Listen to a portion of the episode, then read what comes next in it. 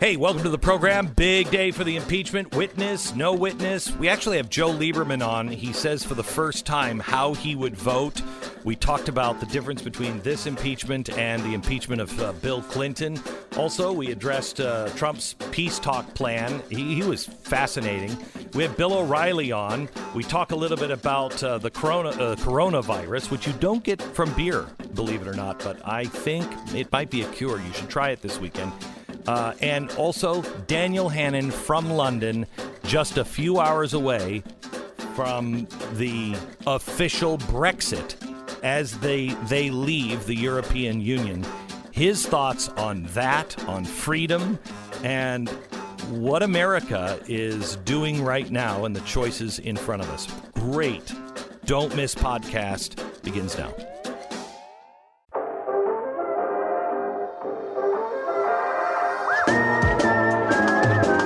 You're listening to the best of the Glenn Beck program. How you doing, Pat? Good. Good. Good. Thanks for filling in. Uh, Stu, Yeah. as always, is uh, on his Super Bowl trip. Uh, he goes to the Super Bowl, and uh, it's a it's nothing but you know snorting coke off the belly of hookers for him for 2 Mm-hmm. days. He gets it out of his system, and then he comes back, and he's a completely moral guy. Mostly. Well. Uh, I think he breaks down again around Memorial Day. Yeah. Around Memorial Day. Yeah, Well, yeah, yeah. I mean, I who doesn't? right. You know what I mean? right. You know which which non-service member of us doesn't just break down around Memorial Day and Mm-hmm. There have aren't to do, any people like you that. know, No. Mm-hmm. have to do blow or something, you know, off the belly of hookers because that's the way. I think, as Stu says, that's the way Jesus would want it. now, I disagree with that, but it's Stu. So anyway, uh, Pat, Yes. one word Mm-hmm. in context of today: Romney. Mm-hmm. Mm-hmm. Uh, Meaning he may vote for witnesses. May? Well, I, I want him to, honestly. I I just want to get this out. And as you've said several times, Lance that boil. Okay, they're just going to be relentless if they don't have So some sort of two- witness event I think there are two ways to look at this, and and qu- you know, quite honestly, the way we look at it is the right way. Obviously. all those dummies that disagree with us, well, you're just plain wrong. Uh, there's two ways to look at it, and I think the one way which everybody, including me, is looking at this, you just want it over. You know what I mean? You know there is nothing to this, and this is John Bolton is another. Oh, the Steele dossier proves it. Oh, uh, Mueller proves it. Oh my gosh. Vince, uh, I mean, uh, not Vince Flynn, but uh, what's his name? Uh, General Flynn. It proves it. Oh, this phone call, it proves it. None of these things. Every time they make them into a big deal, and not one of them have made have moved the needle at all. None of them are what they say it is. Okay, Right. So when you when you're looking at John Bolton, I think conservatives generally have supported John Bolton his whole career. Mm-hmm. We like him. Right. We trust him. Uh, and I don't want to throw him under the bus. I think he's wrong here on the the way he's approached this with the book. Yes, and the way that Democrats have treated him is so hypocritical. Oh, I my mean, gosh. they, they they talked about his lack of credibility when you know before when he was nominated for the UN position and and all along the line they've hated this guy. And now all of a sudden they got to hear the truth from Oh, yeah. John Bolton. And John Bolton's the only one that can tell us the truth. Right. And I don't want to play the opposite. He's lying. I don't think John Bolton is lying. I don't think John Bolton has anything real to say. Okay. Uh, it- because I know John Bolton, and I think he is a man of credibility. I think his credibility has been destroyed by him taking a big payday from Simon and Schuster to write a book. No. Now, does he have anything in the book? Here's why it should happen, in my opinion. There's two ways to look at this. There's nothing there. I'm tired of this. Let's move on. Okay? That's all understandable, and I feel that way. However, uh, and uh, wait, there's three ways. Also, the legal way. The president has won his case. No attorney You know, let's say your your job is at stake, your uh, your life is at stake, your name is at stake, everything's at stake, and the prosecution comes in with this guy who's like, "No, I got Pat Gray. He's going to testify against Glenn. He's got a big book deal coming out in a little while. Oh, they don't want to hear from Pat. It's been his best friend. He's been there for thirty years. What does he have to say?" Mm-hmm. Okay. And I'm I'm like, well, geez, Pat has turned on me. Don't worry about it. Pat has nothing. We can take him apart because I know Pat and I know what Pat has seen, and I, I can tell you everything about it. No attorney would say, okay, let's do that. You'd say, no, but if it's Pat, my best friend, and he he goes off and he's going to release this book, let's at least get him on the stand so I yeah. can cross examine him because the the media will run all of the the book release stuff from him. They will do they will do fawning interviews because they want to destroy me. No one will ask tough questions. And well, you can yeah. do that uh, under the auspices of the trial. Correct. So the way to do it is to have him testify so you can hold his feet to the fire mm-hmm. when everyone is watching. And you have all that information out of the way. Right. You've taken care of it now. It's now Pat's, now Pat's book is worthless because we've right. already heard it in the trial. It didn't it didn't hurt me. It didn't do anything. So Pat can do whatever he wants. But what are you going to read in the, his book? We've already heard it all. Mm-hmm. So it destroys the book. It destroys the book tour because there's nothing new to go over.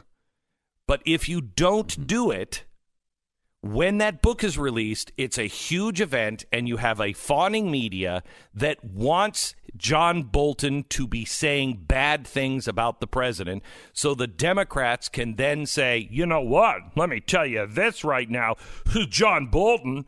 Did you see that interview? I hope you didn't watch it too long because there's really nothing there. But I know you didn't watch it, so we can spin it this way and that's the information we had. And this president of the Republican Party, they're now stealing this election. That's what will happen. Yeah. But no attorney, if I were Trump's attorney, I would say, end it. End it. You won. Okay? End it right now. Push for acquittal. Do not put another witness on. And if you believe you won, uh, what are you going to super win by keeping keeping it going even further? Right. No, you're not. Right. But as Nancy Pelosi said, if they don't do the trial, and th- this is what they're going to hammer the whole year, uh, the whole campaign year. It, it, it, there was no acquittal because they didn't do a trial. They didn't actually do a trial. They were, they didn't actually care about the truth. So they just shut it all down and didn't get to the truth. That's what we're going to hear the whole time, right up to the election. And I just don't want I don't want them to have that talking point. Well, there is a way to get rid of that talking point. Um, and uh, and I think beside the trial, you could end the trial today. Um, we have something, and I wish I could come out with it today. I mean, I can't tell you how hard I have fought internally. Can we just do this special now? Um, because I mm-hmm. want it out before the trial, but we can't do it. We have certain things that have to fall into place for us to be able to release this. But I am telling you, I read the script last night and it still has chunks in it that are not buttoned up, but we think we're getting the paperwork to prove it because um, we've seen it. We just don't have it in hand. And as I'm looking at it and reading this, I looked at my staff last night. I mean, I read it last night with the staff around me, and as I'm reading, it's like 40 pages and I said, This is the most powerful special we've ever done. This may be the biggest story we have ever broken. Wow. It is. Wow. It's hmm. shocking and it's much more. The corruption, everything we said that was going on, it all's gone on. But there is a deeper story to it that is uh, how can I put this without? Uh, it, is. It is a, a story that has driven the news on uh, a couple of presidents, and uh, and uh, I can't. I just can't say. It, it is a huge, huge story, and it is not about this president. It's about Barack Obama.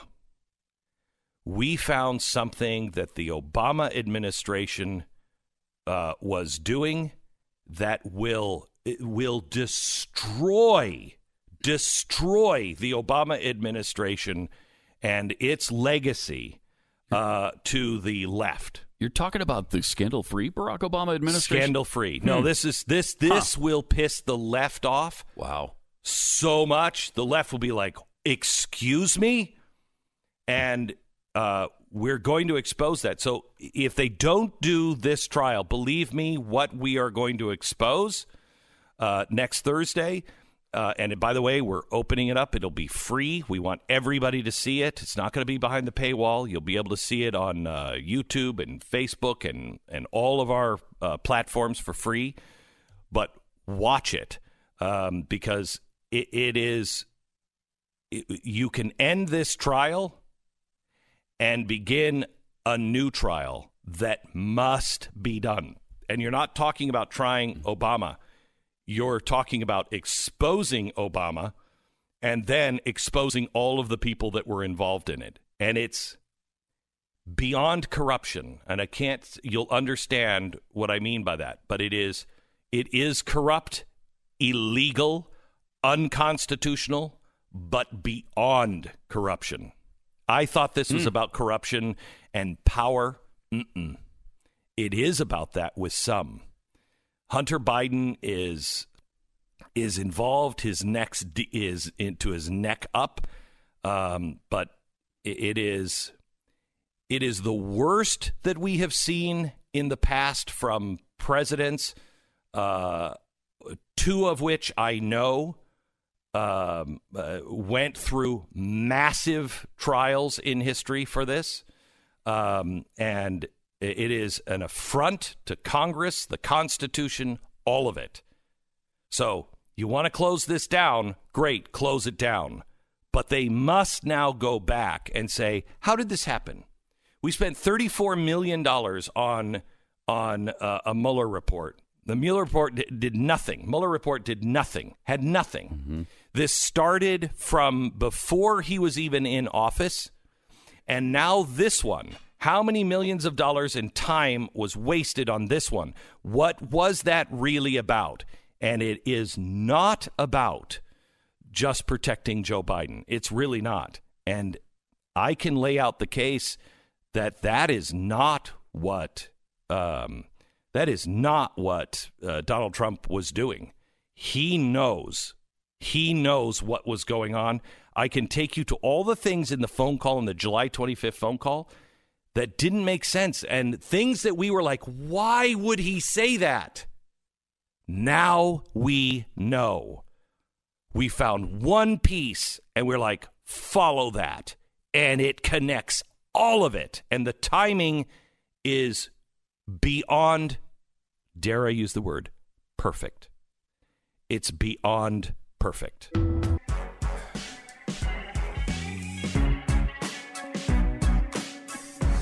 So, what do you think happens today, Stu? Or even Pat? I I think they probably uh, I think they probably blocked the witnesses. Yeah, I mean it, it looked like earlier in the week they couldn't stop it. Now it looks like they're almost certainly going to. I think because what I mean, Lamar Alexander came out yesterday and he said, Seen enough. "I've seen enough. There's even well, no matter what mm-hmm. John Bolton says, it's not impeachable, Right. so it doesn't matter." And I mm-hmm. like that look at it. I do too. Um, you know, but if it doesn't matter, then why not do it anyway? Other than this just is dragging it on. Mm-hmm. But I- I like that approach. It doesn't matter. Now, Romney, I don't think is doing it for the reason we think he should do it. I think he just really thinks, well, now, wait a minute, there might be something there that we should uh, look into. I don't think he's doing it politically. I think I think Romney is so um, he is he is so self-aggrandized himself that he's forgotten that he represents the people of the state of Utah.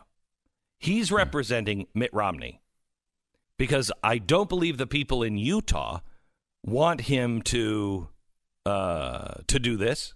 Yeah, I don't think so either. I mean, he won. What did what did Trump win by? Eighteen points in Utah. Yeah. and Utah was not a state that was raw, raw. Donald Trump. They kind of held their nose because of his personal life. They held their nose and voted for him. But things change. They still, I don't think, like him the way he behaves personally in the tweets and everything else. But they have seen, like I have seen, okay, wait a minute, wait a minute. There are some amazing things that he is doing. Romney still doesn't like him. And Romney, I think, still thinks he's better than than Donald Trump and everyone else in the Senate. I mean, I think he be- really truly believes, and I, quite honestly, I think he's part of a problem of uh, trying to tell everybody that he's the reasonable one, and Mike Lee is this crazy extremist, and I don't think that's going to fly. I hope not. They've done that. They've done that to Mike Lee though for a while. Yeah, they have. Yeah, they, I, I don't know how the he powers that beca- be in Utah paint him as an extremist, and it's it's awful. It's wrong, and it's it's not true. It's not. Mike Lee is the most reasonable uh, senator Mm-hmm. Thoughtful. among the thoughtful. He's he's worked with Bernie Sanders on things. When he can make a connection on the Constitution, he'll do it. Mike Lee is. I mean, if Mike Lee was the one saying no, we should hear witnesses, I would go with Mike Lee Mm-hmm. because there's not really political bones in his body. He hates that Cares about the Constitution. only cares about the Constitution. And Mm-hmm. uh, Mitt Romney, I think, is I, I don't. I just, I just I mean, there's not been a, a, a bigger disappointment. No, Roger Ailes. Not even been a bigger disappointment than Mitt Romney. He is just uh, he's he's politically smarmy. I think He is. so. Good luck with that. Uh, here's Mitt Romney in Utah underwater in the polls. The best of the Glenn Beck program.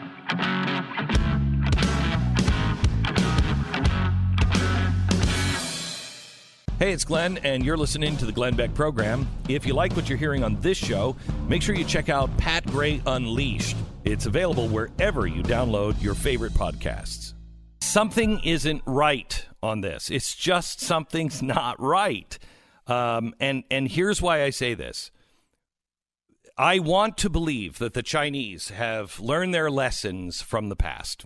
And the avian flu and uh, uh, and all the flus past the uh, what was the other one that uh, SARS. yeah SARS that the world chastised them. And those communists went you know what? We should be more open with information. Okay? Now that's possible. Yeah, maybe, but never happens. Yeah, Never happened. It's never happened. Even during the period called Glasnost, which meant openness, didn't it? Mm-hmm. Isn't that what it meant? Openness. In the period of Glasnost in the former Soviet Union, this is at the end when, you know, hey, you know what? We want to be less communist and more like you guys. We're going to be open. Chernobyl goes off. we can see the cloud. We can measure the radiation. And they're like, what? No, that's probably coming from your microwave oven. I mean, it's, it was insane. All right. So maybe they've changed, mm, but probably not. Now, the reason why we're not so freaked out right now, and, and I think that's a good thing, is that we are believing the numbers given to us uh, by the Chinese to the WHO. We don't really know what's happening. We don't have any idea. But, Pat, what are the latest totals? I know it's what, just over 200 worldwide that have Dead. died? Yeah, and something How many like infection? like something like eighty five hundred infected okay. was the last number I heard, but it goes up quickly uh, and exponentially. Yeah. So okay. So 8,500 are infected, 200 are dead. Now, some of those numbers are coming from the West, but most of those numbers are in um, in China. Now, everyone's saying, and I've, I've look, I've done my research on the flu and the pandemic for years, for 20, two decades, for 20 years. I've been studying this stuff because scientists have said another one is coming. Okay, it's only a matter of time. So I've gone back through my notes and I've looked at the stuff that we have done before. We've looked at the science. We've done all of our work. And what bothers me is this one seems to have all of the earmarks of the one that everyone's been saying in the scientific world. It's going to look like this. It's going to jump from an animal Yeah. and an animal that we haven't really had a problem with before. Uh-huh. And it's going to be highly infectious. Uh, it's going to mutate quickly. It'll probably start someplace in China. Uh, and it will start in, and we won't even know that you're infected. Uh, and you're still spreading this disease, which is not done in flus, but that's what the really bad one will look like. Okay, that looks like this one. Uh, and uh, Has every one of those earmarks. right, Every one of them. it's going to be more contagious than SARS. It is. Um, and uh, and you're just going to have to quarantine everybody. You're just going to have to stop everything. Okay. Now let's just. Uh, nobody in the world is freaking out. Okay, and you shouldn't freak out. We don't know, but can we just tie some things together? First of all, and I'm not sure of the actual carriers, but I know it was like KLM. I know British uh, Airways, Lufthansa, big airlines all across Europe have stopped all transportation in and out of China. Okay, they're not they're not flying from Europe or to Europe anymore. We are. Uh, Russia shut its border, the entire Chinese border. You ain't coming into Russia. Okay. Hong Kong, they built this brand new, beautiful condominium complex in Hong Kong, and it wasn't open yet for sale. The Chinese government came in and said, We're going to put infected people in that building in isolation. Uh, and the Hong Kong people thought, no, you're not. And so the Hong Kong people got went in the streets and they burned the entire complex to the ground. Okay. So wait a Wow, minute. I hadn't heard that. Yeah, China doesn't have any space for the 8,500 people. They got to ship them to a brand new condominium complex in Hong Kong. And the people are like, no, you're not. And they burn it to the ground. All schools, all schools have been shut indefinitely. And over 70 million people, 70 million people are now quarantined in China for something that has caused 200 deaths and has 8,500 people sick? I mean, there are other diseases that are going on right now that have 200 dead and 10,000 people infected with it. Um, imagine our government saying there's something going on right now and uh, we just want to get a handle on it. So we're closing Los Angeles, Chicago, no one in or out. Los Angeles, Chicago, New York City, Miami. Hell, let's just close the entire eastern seaboard. All right?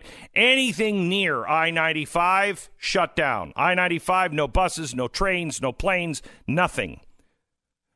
Would would we be saying um what are you not telling How us? How bad is this? Yeah. Is what you'd be saying. You'd be saying that. Because you'd cripple the economy. Right.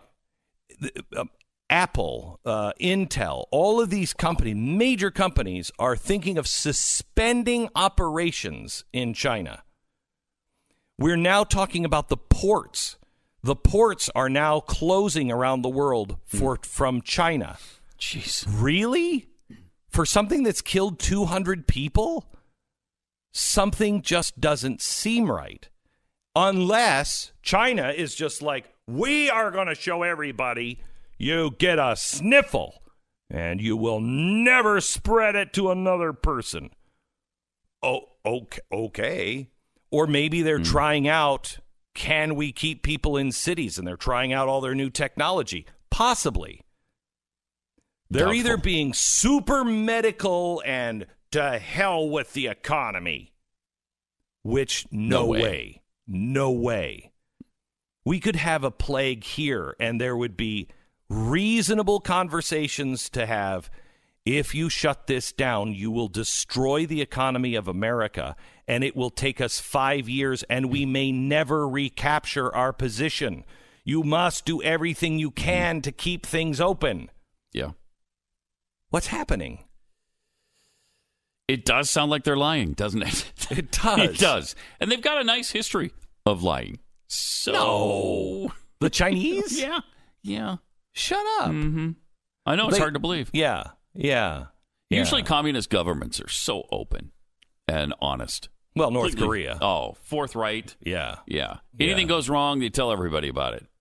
Hey, look out. We might have a problem here. We just wanted you to know. So does this bother you at all? Have you thought of? I mean, I had a conversation with my family last night. I said, "Look, this is not going to happen. It's not going to happen. Um, but let's just all mentally prepare. This is what our line is going to be. If it looks like they're starting to cordon off areas, this is what our family is going to do." Um, I want you to call the schools and find out because we go to a, uh, our kids go to an international school. So has are any of the parents anybody been in China in the last couple of months? If so, we want to know about it. I don't need to know the names, but I want to know about it. Mm-hmm. Um, you know, taking these precautions. Is anybody doing that? I don't think. I don't think America is really paying attention to this. And that's yet. really prudent because we only have what? We had the first person to person infection in, was it Chicago? I think where the, Yeah. the, the wife came home from Wuhan and her husband got infected. That's the first time that's happened here. So I, th- I think that's why, you know, there's only a few people infected that we are absolutely sure about. And if, if but if there were a thousand people infected in the U.S., I think people would really start to worry about it. a thousand people. Um, uh, the the problem with happen this is- overnight. the problem with this is the average flu, and think how f- common the flu is. The average flu has a um, an it's called an R naught rating, which means how uh, how easy it is to pass. For instance, mm-hmm. smallpox is like has an R naught rating of 16 to 18. 20 is the top, and it means that one person infected will infect 16 to 18 other people. Oh. Okay. The flu, the regular flu, is 1.1. So you have the flu, you're going to give it to just over one other person. All right? Mm-hmm. The Spanish flu, the one that was the pandemic of 1918, uh, was not infectious until you started to show symptoms. That's a big one. And it only had an R naught rating of 2.4. This one, they believe, has an R naught rating of 3.8.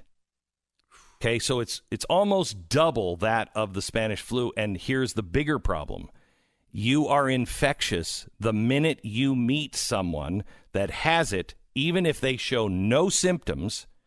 It can jump to you, and the incubation period is anywhere between five and 14 days. And in those five and 14 days, you can be spreading it, but you have no symptoms. And the way it spreads, handshakes, right? And then, like, if I shake your hand and you have it, and then I, I touch my eyes, it goes through the eyes, the Correct. nose, the mouth. Correct. So it's not even airborne. It's not airborne. So anybody you shake hands with, Or if you get sneezed on, there's another problem. yeah, but Yeah. that's but that's nor that's the normal way flu. You people are like, mm-hmm. don't don't stay away from me. I got the flu. You're not contagious before you show symptoms. This, This one is. is. Yeah. So everyone you meet, everyone you're around, okay, if they have it, they don't even know they have it. And so this one, remember, the, the Spanish flu killed 50 million people worldwide.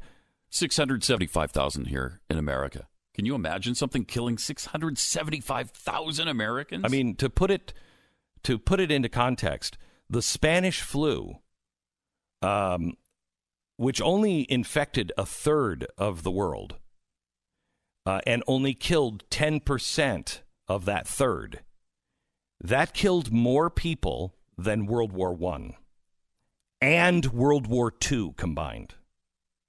Hmm. A flu, and it did it in eighteen months. That's what we're concerned about. And quite honestly, it, you know, here's one time I'm saying maybe we should pay attention to Europe. If Europe is grounding their planes, why is the United States of America we should be grounding our planes when it comes to China. Sorry, until we know what we're dealing with, no planes in, no planes out. This is the best of the Glenn Beck program.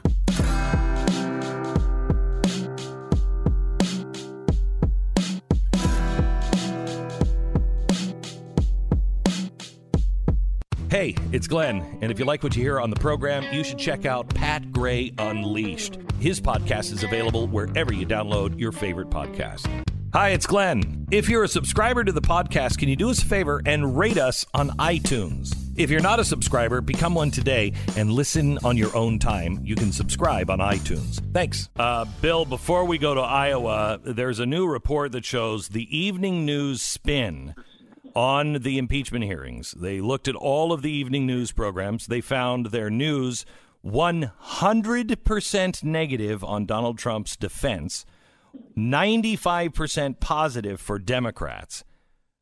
Absolutely humanly impossible. Impossible if you're trying to be at all fair. But they're not. Yes, right. Everybody knows that. Right. I did the story uh, last night on the No Spin News on BillO'Reilly.com. And I basically looked at the audience. I said, I'm sorry to bore you because I know you know this already that if you watch uh, an American television news network for news, you're not going to get the news anymore. That's not what they're in business to do. They're in business to promote an ideology, number one, and number two, to elect candidates that back up what ideology they want. That's what the industry is now. So now, with And- but with that being said, there was an, another poll taken by people who read uh, or of people who read the New York Times. People who Yeah. read the New York Times when they heard the New York Times endorse Elizabeth Warren and Klobuchar, the people who read the paper, five percent of those people moved to Joe Biden. Okay. So even their own readership is like, okay, I don't trust these people. Is that accurate to say? What would you Yes, take from I, that? I think so. I, I listen. I think that Americans, no matter how nutty they may be politically on both the right and the left, all right, essentially want an honest presentation. Correct. I- I, mean, I think ninety percent of them want honesty, even if they don't like to hear it. All right, even if they, that's why I have been so successful, and and all the research on me shows that. So you may not like me, all right, and I understand that, but you'll get a fair play when you listen to me analyze the news. So As you just said, if Trump Trump does something dopey, I'm going to tell you. But what what has happened now in America is a lot of people don't seek the truth anymore. They don't care about it. Um, they want an outcome. All right, so the Me Too people want males to be crushed. That's the outcome they want. They don't want fairness. They're not looking for facts, and that's what you're getting in politics. So the outcome that the left wants is Trump out of office. How you get them out of office doesn't really matter to them. But the declining audiences at network news have to be. I mean, look at CBS Evening News. My God, it's a collapse. And CNN collapse. So, you know, that's the reality in the country we live in right now. all right.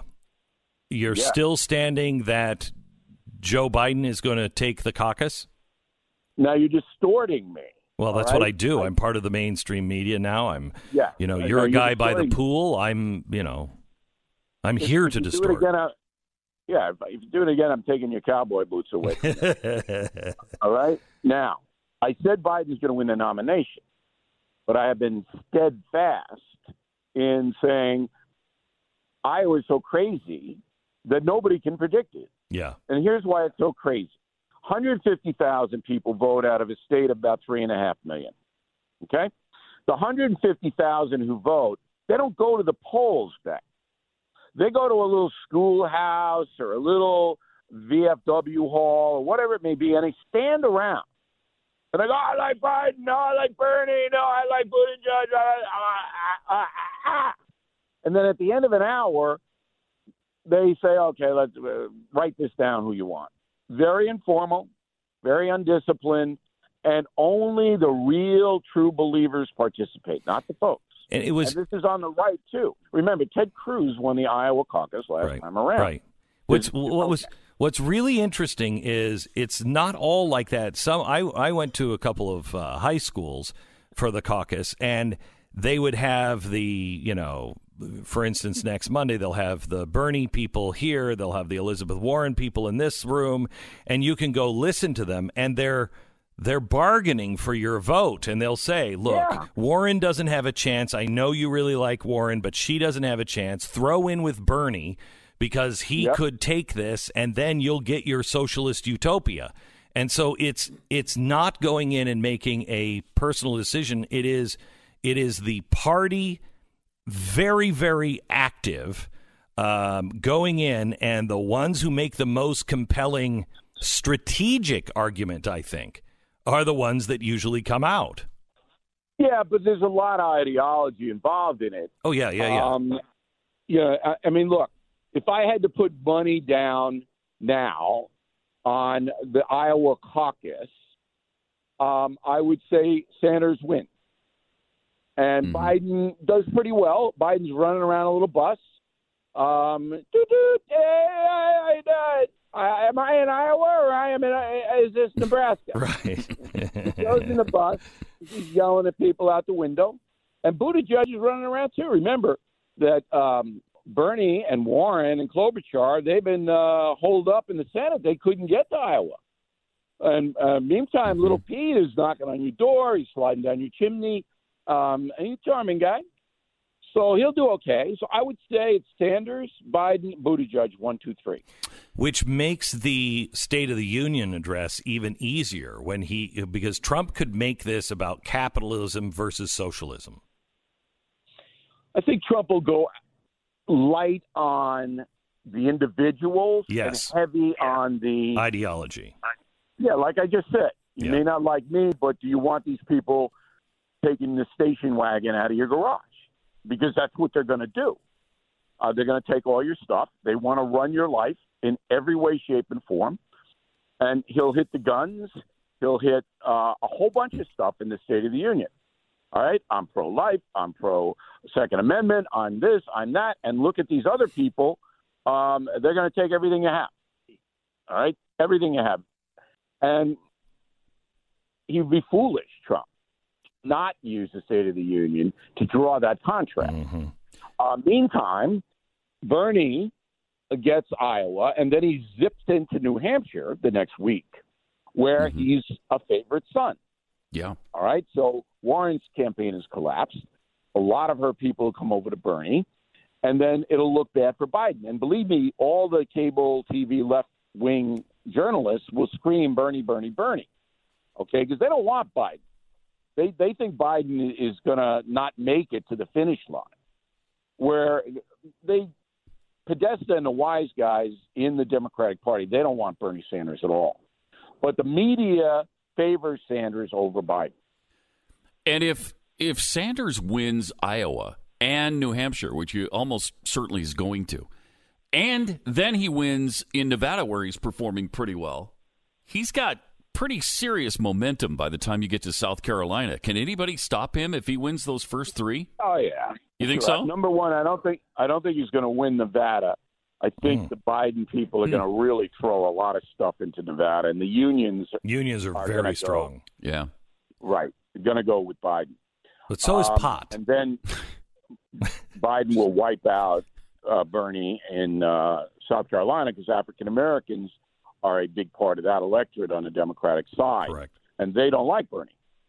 See, Bernie doesn't doesn't compute with the minority communities, Hispanics or African Americans. Fascinating because they don't like him. Um, and I did a big thing on Bernie, and I don't know whether you guys know it or not, but he has made millions of dollars. Oh, he and his wife Right. Big right. time. off the public dole. Yeah. He's Hunter Biden. He's uh, Jane Sanders is Hunter Biden. Yeah. Al- Although they didn't use overseas, it was here. I'll give you one example. Jane Biden was appointed president of Burlington College, 200 students, 200 students, ran the college into bankruptcy. And part of the reason was she awarded her daughter a $500,000 woodworking contract from the college. He's got 200 students. So when you get to the ridiculous part, Here's the ridiculous part the press has ignored it. They know it because Peter Schweizer's book outlines it. yeah, The press has not even mentioned it. Even the conservative press, the Fox News people, haven't even mentioned it. When I did this this week on the No Spin News, all right, I got calls. About, what? What? How did you get that? I go, it's public record. yeah, The guy has made five million dollars. He's got three homes, and he's never had a private job. And they- never in the private sector, not even Wendy's. they don't. Okay. I don't think the left cares as long as you're making Oh, they money. don't. They don't. As long as you're making They money and you're you're toeing the line and telling everybody that you know there has to be somebody to oversee against all the corruption of all the other people, you're fine. That's true, but there's not enough far left nuts to put Bernie Sanders I agree. into the nomination. Before you Ah. Got to get some moderate Democrats. Are you concerned? Are you concerned at all about Wisconsin and Bernie Sanders, his people? I mean, we've had two people exposed by Project Veritas uh, that are saying they're going to burn things down. They're going to be training. They're waiting for a revolution. They want one. The Democrats aren't going to do this to them again. Wait until we get Milwaukee. They were not fired uh, by the Sanders campaign, and they occupy the same position that the guy who went to Virginia to shoot all of the Republicans on the baseball diamond held. Uh, these people are serious. Nobody's paying attention to it. Uh, how do you feel Wisconsin's going to go if the if the Democrats are seen by those guys as maneuvering to hurt Bernie Sanders? I think Trump has a very good chance to take Wisconsin. I do too. I think he's got it's more problematic for him in Pennsylvania. All right? Wisconsin and Michigan, the working people have benefited greatly from the Trump economy in both states. So I think that he's got a good shot to take those again. Why? he's got a good shot Why is to take them Pennsylvania? Why is Pennsylvania a problem for him? because if it's Biden, as I think it will be, the African American vote that stayed home last time around, they didn't like Hillary, will come out for Biden Hmm. Because Barack Obama will campaign for Biden. It's a little off topic. And Go ahead. Go ahead. Finish. And uh, that that's the difference. Okay. So if Philadelphia, if African American vote comes out big for Biden, that is gonna that could put him over the top there. this is a little off- off topic, but before you go, I got to find out what uh, how you feel about big gay ice cream. Do you love it? Big gay ice cream. Oh, you haven't Yeah. seen the you haven't seen the Michael Bloomberg ad where he No. yeah it's his it's his favorite. So I guess you've never So tried it. You got to. That's too bad. You got to try it. He says it's the Well, best. wait a minute. So, Yeah. so Bloomberg is telling people in an ad that he likes ice cream. That no, he likes big, big gay, ice, cream. and it's very, very authentic. He he, Yes. he takes a spoon. He's like, "Hey, where's my ice cream?" Somebody hands him this uh, this container of big gay ice cream, and uh, Yeah. he takes one bi- bite of it, and he's like, "Mmm, big gay. It's the best ice cream ever." So I didn't know if you had had it or not. You've never tried it, huh? Never tried it. All right. Okay, This well, is a man. Why is that? Because you This is a man- because you hate? Is that are you? All right, but remember, this is a man who doesn't know how to pet a dog. He missed the dog. right, right. I was petting him with my tire. What? Right. All right. Uh, I, I don't know how you missed the dog's head, but he did. But anyway, he got short arms, I guess. And when when Bloomberg was mayor of New York, I want everybody to remember you couldn't drink Dr. Pepper. no, I know. A federal Right, agent I would know. come to your house I know. And, and confiscate your Dr. Pepper. He was counting your calories. You couldn't have a salt shaker. I mean, the guy was following you around. Get out of here. This is the best of the Glenn Beck program.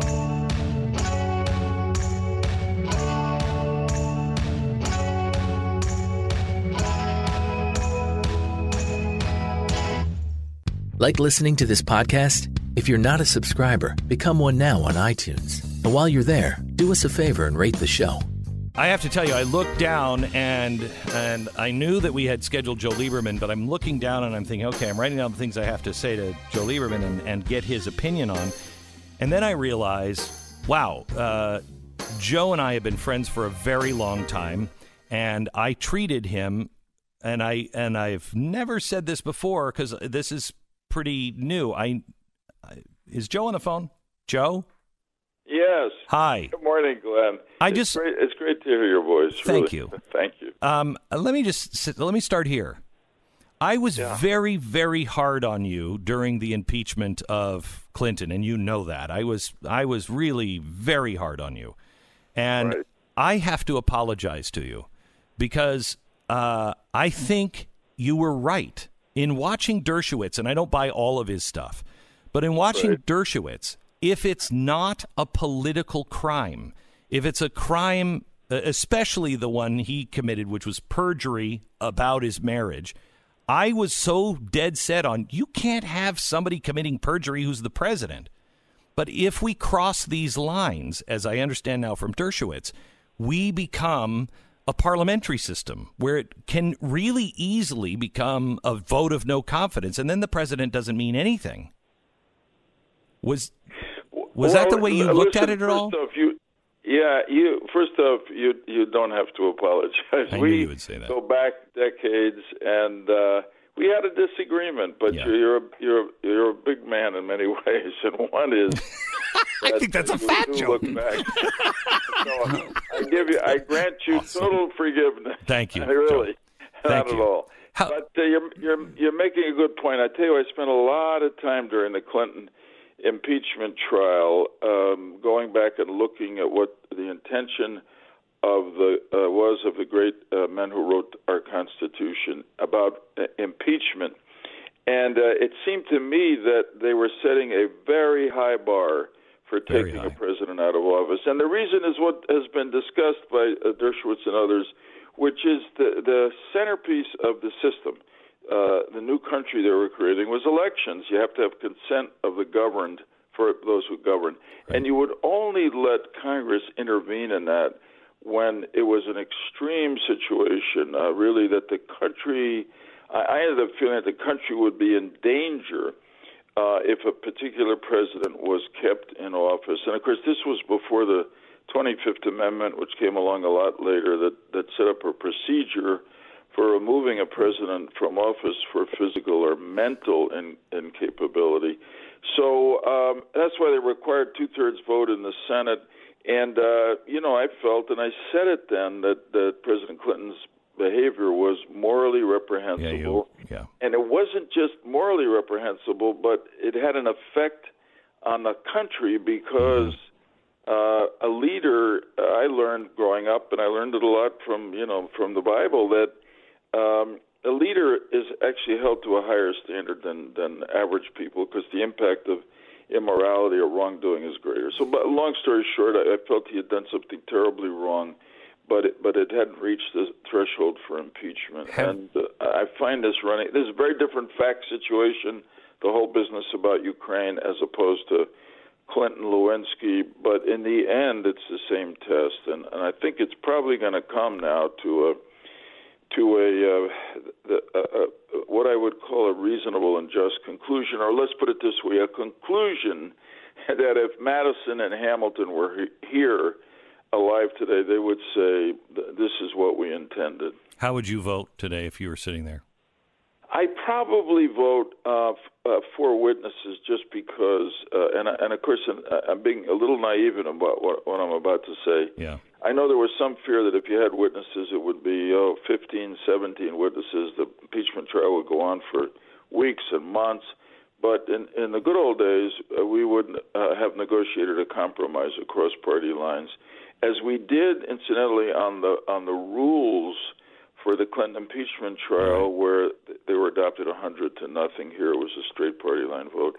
And then, I, you know, I ha- I've hesitated to say this because I'm I'm not on the field anymore, so I haven't said how I would vote. But uh, let me let me we're getting to, uh, because I wanted to hear all the evidence. But uh, let me just say that I thought Lamar Alexander's statement last night, although he he he disagreed with what I just said about hearing witnesses, Yeah. was was right, which is what the call, from all that I know now, the call that President Trump made with uh, President Zelensky of Ukraine was inappropriate, was wrong, it shouldn't have been done. But th- did it reach the point where we can say nine months before an election, I want to come back to that point, that he represents, if he keeps him in office, he represents a danger to the country? I, I don't think so. I think it's up. To, leave it to the people in November. In other words, the impeachment, uh, as our framers intended, I believe, was not meant to be punitive to punish you either criminally or by taking you out of office. It was meant to protect the country until the next election. And right. the closer it is to an election, the higher the threshold for uh, convicting somebody president and removing him from office. So I, I think it's coming to a fair conclusion. Hopefully, we can get back to governing. If not, we we nice. can go on to the election, and the and the people will decide. Right. Um, let me switch uh, subjects. Uh, Benjamin Netanyahu was uh, in the Oval Office this week. They had a big announcement. I mean, I'm not a dummy. Uh, this, you know, helped Benjamin Netanyahu, I'm sure, in his fight back home. He's in right. some trouble. So I know that this is, you know, uh, a lot of this is political. However, the the uh, peace plan that was given and honestly, the the words of President Trump to the Palestinians at that uh, press conference was, I thought, astounding, and everything a reasonable group of people should at least sit down and consider. But it was rejected right out of hand, and no one in the press is. They're barely even reporting this. What are your thoughts on this? Yeah. Yeah, no, I, I totally agree with you in your introductory statement uh, and and what you said just now, Glenn. I mean, I think there was politics, but but I would put it this way: the politics may have been more in the timing of the announcement. The politics wasn't in the substance. I thought this was the result of real um, effort and persistence uh, directed by President Trump uh, but really carried out by by Jared Kushner and, and the others who worked mm-hmm. uh, in the administration for it. And, and it, Kushner it, is a, being and Kushner is being mocked by the press. Uh, I saw an interview with him and I said, "Well, what what makes you an expert?" And he said, "Well." I mean, uh, you know, I've been working on this long, a long time. Just in the last year, I've read probably 25 different books on the different, you know, peace process. Yeah. And the headline was, "Oh, he thinks he can read 25 books and be an expert." I mean, it's just. Yeah. Well, that's that's nasty. I give him a lot of credit for what he did. Talked to a lot of people in the Middle East, including uh, some of the Palestinians, and this this is a total new beginning, and I think it's hopeful. And really, this peace plan offers, uh, in other words, the well, well, everybody was trying for the last uh, well since the Oslo Agreement in 19, I think it was 93. Um, everybody was trying to fit within that format totally and uh, nothing was happening. And here again, all the efforts that President Trump, Kushner were making with the Palestinians were going nowhere. So they simply decided we're, we're going to begin a new conversation, mm-hmm. and they did. It gives uh, uh, Israel security and a lot of what it wanted, but it honestly, as you've said, think about it. It gives the Palestinians a state that's about twice as large as the territory they now govern, and a capital in East Jerusalem, which they've wanted, and a promise of fifty billion dollars. It's it's uh, unbelievable. Improve the life of their people. Yeah, it's un- it's it's. Un- it, Go ahead. I'm sorry. No, no, no. I'm sorry to interrupt you. It's it's it's staggering. Mm-hmm. I think how good this is at the first initial offer, and yes, there's no interest that no interest by the current Palestinian leadership, in which has proven. I, um, I went during my time in the Senate over and over again. Just about every time I visited Israel, I went to Ramallah to see President Abbas of the Palestinian Authority. Nice man, uh, pleasant to be with, good to talk to, but but he has proven himself incapable of being a leader who will take the risks for peace and prosperity for his own people. But Glenn, you pointed uh, a few moments ago to the really significant difference uh, in response to the really significant differences in this Trump uh, Middle East peace plan, which is the response of the Arab world. Oh my gosh! Um, These really, are the people that lined up against Israel. They lined up against them. They're all they are and correct me if I'm wrong, Joe, they are more pro Israel, at least sounding today, than the Democratic candidates that are running for president. Well, I, I can't say every candidate, but some candidates, Democratic candidates, you're absolutely right. And uh, you know, there you had in that room. I was there in the East Room at the White House on Tuesday. You had the ambassadors from the United Arab Emirates, big important country, ally of ours, from Oman and Bahrain, and then the two giants really in the Arab world, Saudi Arabia, host of the the two holy mosques of Islam, and Egypt, which has been the historic center of the Arab world and the and the largest population in the Arab world, both saying, uh, not endorsing every element of the plan, but su- supporting it and directly calling on the Palestinians to come to the table and begin to negotiate. Right now, based on what's preceded in recent years, uh, don't expect it from this Palestinian leadership, but maybe we'll be surprised. Anyway, I think, you know, President Trump is, to put it mildly, unconventional as a leader. and, all right, and sometimes this upsets me. But other times, because he is willing to be unconventional and what the folks in the high tech world call a disruptor, Yep. Uh, disrupt. He he does things or, uh, that enables things to happen Yep. that uh, you look at and you say, you know what, this is something we ought to try.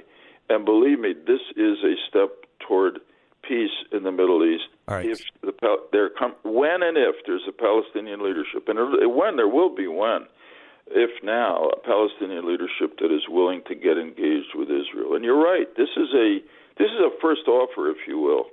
Uh, it can be changed. It, there's some things that Israel won't allow to be changed, but some things can be negotiated, and the Palestinians ought to, the people of uh, Palestine, the Palestinian people ought to rise up Yeah. and push their leaders to go to the table with Israel in a process, as the Saudis and Egyptians said, under the auspices of the United States. We, we can mediate, and they can get something done. Uh, The Blaze Radio Network. On demand.